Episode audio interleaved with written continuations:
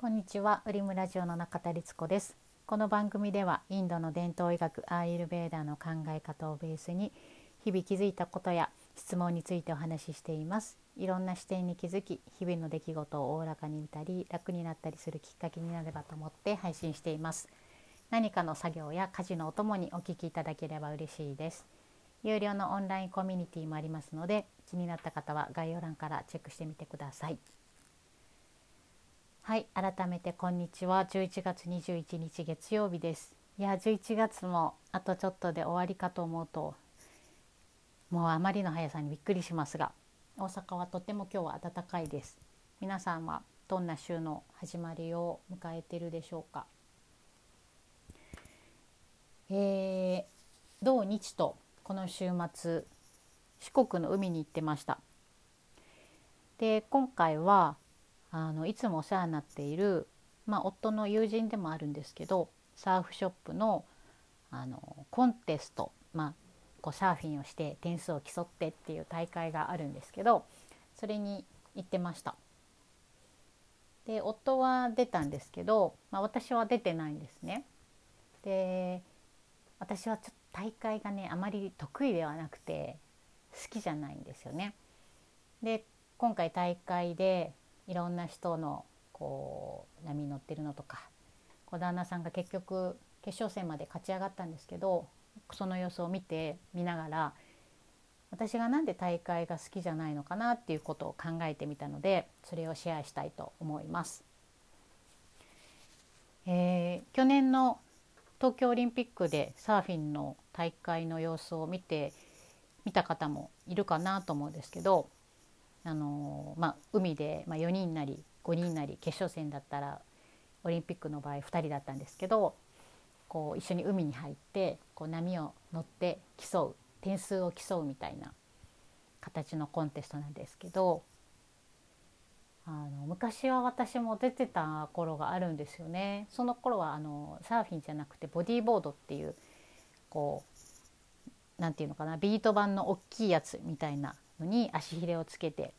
波に乗るボディーボードっていうのがあるんですけどそれをしていた時に出たことが出たことがというか結構出てたんですよねその時期。ただあの大会があまり好きじゃなくて得意でもなくてそこから出てないんですけどサーフィンになってからは出てないんですけどこうなんでえー、出たくないのかななんで苦手なのかなって思うと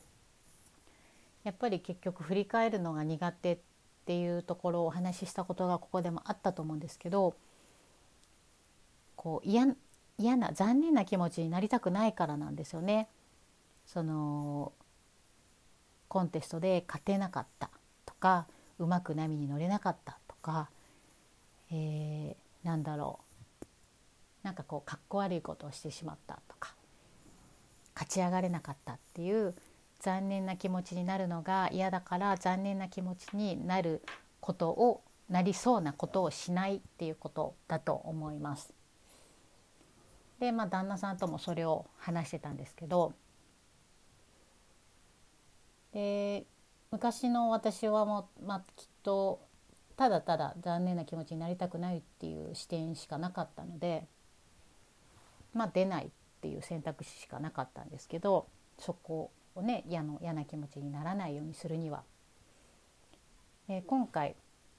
旦那さんが結局ファイナルまで勝ち上がって結果4位だったんですけどこうそのコンテストに出て、まあ、戦い方というかそういうのを見てた時にすごい冷静だなっていうのにこうさすがだなと思って。で私の場合はきっとナーバスになって視野を狭くしてしまってあたふたあたふたして結局こ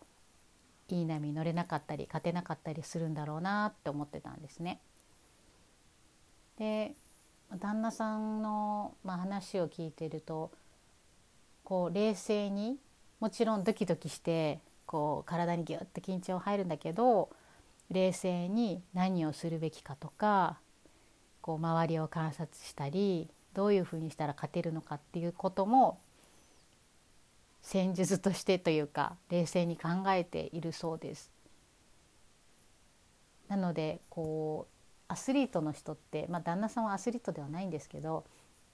アスリートの人ってこう交感神経をぐわーっと高めていきながら副交感神経も高めていっていわゆるゾーンに入るみたいなところにその本番をマインドやフィジカルを持っていくってよくね聞くじゃないですか。でも要はそういうことなんだろうなと思ってもちろんふわって浮ついてふわつあのなんていうのかな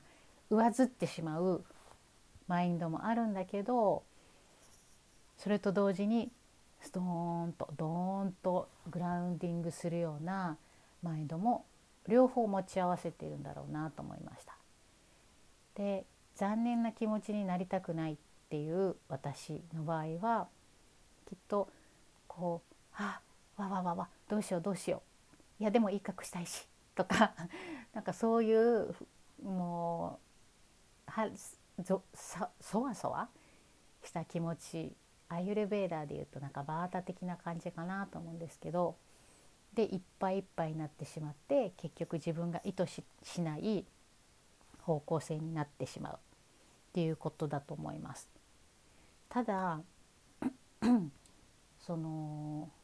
もし負けたとしてもそれを失敗にしないっていう選択肢もあるなっていうのは最近はすごく思うんですよね。こう負けた自分、うん、自分が思うようにできなかったっていう時に何がそうさせてしまったのかなとか何を、えー、違うようにしていたらもっと自分が納得いく結果にできたのかなっていう視点を持てばそれは失敗じゃなくて次の成功のためのあのプロセスになりますよね。なので昔のそのただただ残念な気持ちになりたくなかった私はそのプロセスと思えなかったんですよね。もちろんそれで生死が決まるとかそれで死んでしまうってことじゃないのになんかもうそれで世の中が私の人生が終わってしまうぐらいのなんだろう100ゼロみたいな感覚があったのかなと思います。でそのうんまあ、もちろん経験とかこう積み重ねていくともっとそれが落ち着いて考えれるようになるのかもしれないんですけどまあ私はがこうコンテスト大会が嫌っていうのは本当にただただ残念な気持ちになりたくなかったんだろうなっていうふうに思います。そう考えるとなんか来年もしまたあれば出てみようかなっていう気持ちにも少しなりました。こう自分が一番あらわになるというか丸裸にされるようなところにこうあえて行ってみてその時の自分を観察するとかこう今違う視点そのただただコンテストが苦手だった嫌だった時と違う視点を持てた自分がどういう風になるのかっていうのはなんかそのマインドの練習としてやってみるのもいいのかなと思いました。まあ、来年またどういうふうに思うのかもありますしまあ一日大会を見ながらみんなでワイワイ話をしてっていうのも楽しかったのでビールも飲んだりとかして、まあ、それでもでもいいかなとも思ってるんですけどなんかその、まあ、考え方としてはなんかそういうふうに思ってました。うん、でそうそう考えると失敗ってないんだよなってすごく思うんですよね。こう何かが行動できたそしたらある結果があってでもその結果の別の視点を見つけてみるそしたらまた次にそのような体験があった時にそれをその、えー、経験を糧としてもう少し前に進める。でもその時にまたできなことがかったことがあったとしたらまたその次活かせるっていうことになっていってだんだんだんだんねその嫌でもアップデートしていけるっていうふうになるとこう残念な気持ちになるからしないっていう選択肢っていうのはあまりにもなんか世界を狭く自分でしてしまっていることだなと思いました。まあ、大会でなくても何でもあると思うんですよね。例えばねこのポッドキャストもそうだしこう毎週月曜日にやってるインスタライブもそうなんですけど最初やった時はもういやーなんか私ごときがみたいな感じで思ってたところもあったんですけどいや誰も聞いてなくてもまあいいやなんか伝わることがあればとか自分が話して何か整理することがあればとかインスタライブもヨガもねあの誰か一人でもこうほぐれて気持ちよかったと思ってくれたらで私もそうやってやることであこれはもっとこうすればよかったなってちょっとでも思えるのであればまたその別の形で気持ちいいっていう感覚をあの持っていただけるようなそんなあの誰かの役に立てることがあればなっていうふうに思うのでもちろん毎回ね今日はもう何の,、え、の私の反省もない100%うまくできたってことなんてやっぱりなくてでもだからこそ次に迎えるのかなっていうのは今思います。でもまだまだもちろんいやあのなて言うのかな残念な気持ちになりたくないっていう私は存在していてその時にそうじゃないよっていう視点を教えてくれるまた別の私もやっといるのでなんか少しずつ視点をずらせれることが増えたなとなんかねこの年齢でもまだまだ変われるんだなっていうのはすごく思います。皆さんもそれぞれのなんか避けたいこととか残念な気持ちになりたくないこととか苦手なことってあると思うんですけどなんかそれにこそ大きなヒントがあったりするんじゃないかなと思います。何かねあこういうのがあるなっていうのがあれば教えていただければ嬉しいです。はいではあの今週はあのオンラインコミュニティウリムでどんなことやってるのかっていうのもお話しするタイミングも作ろうと思っているので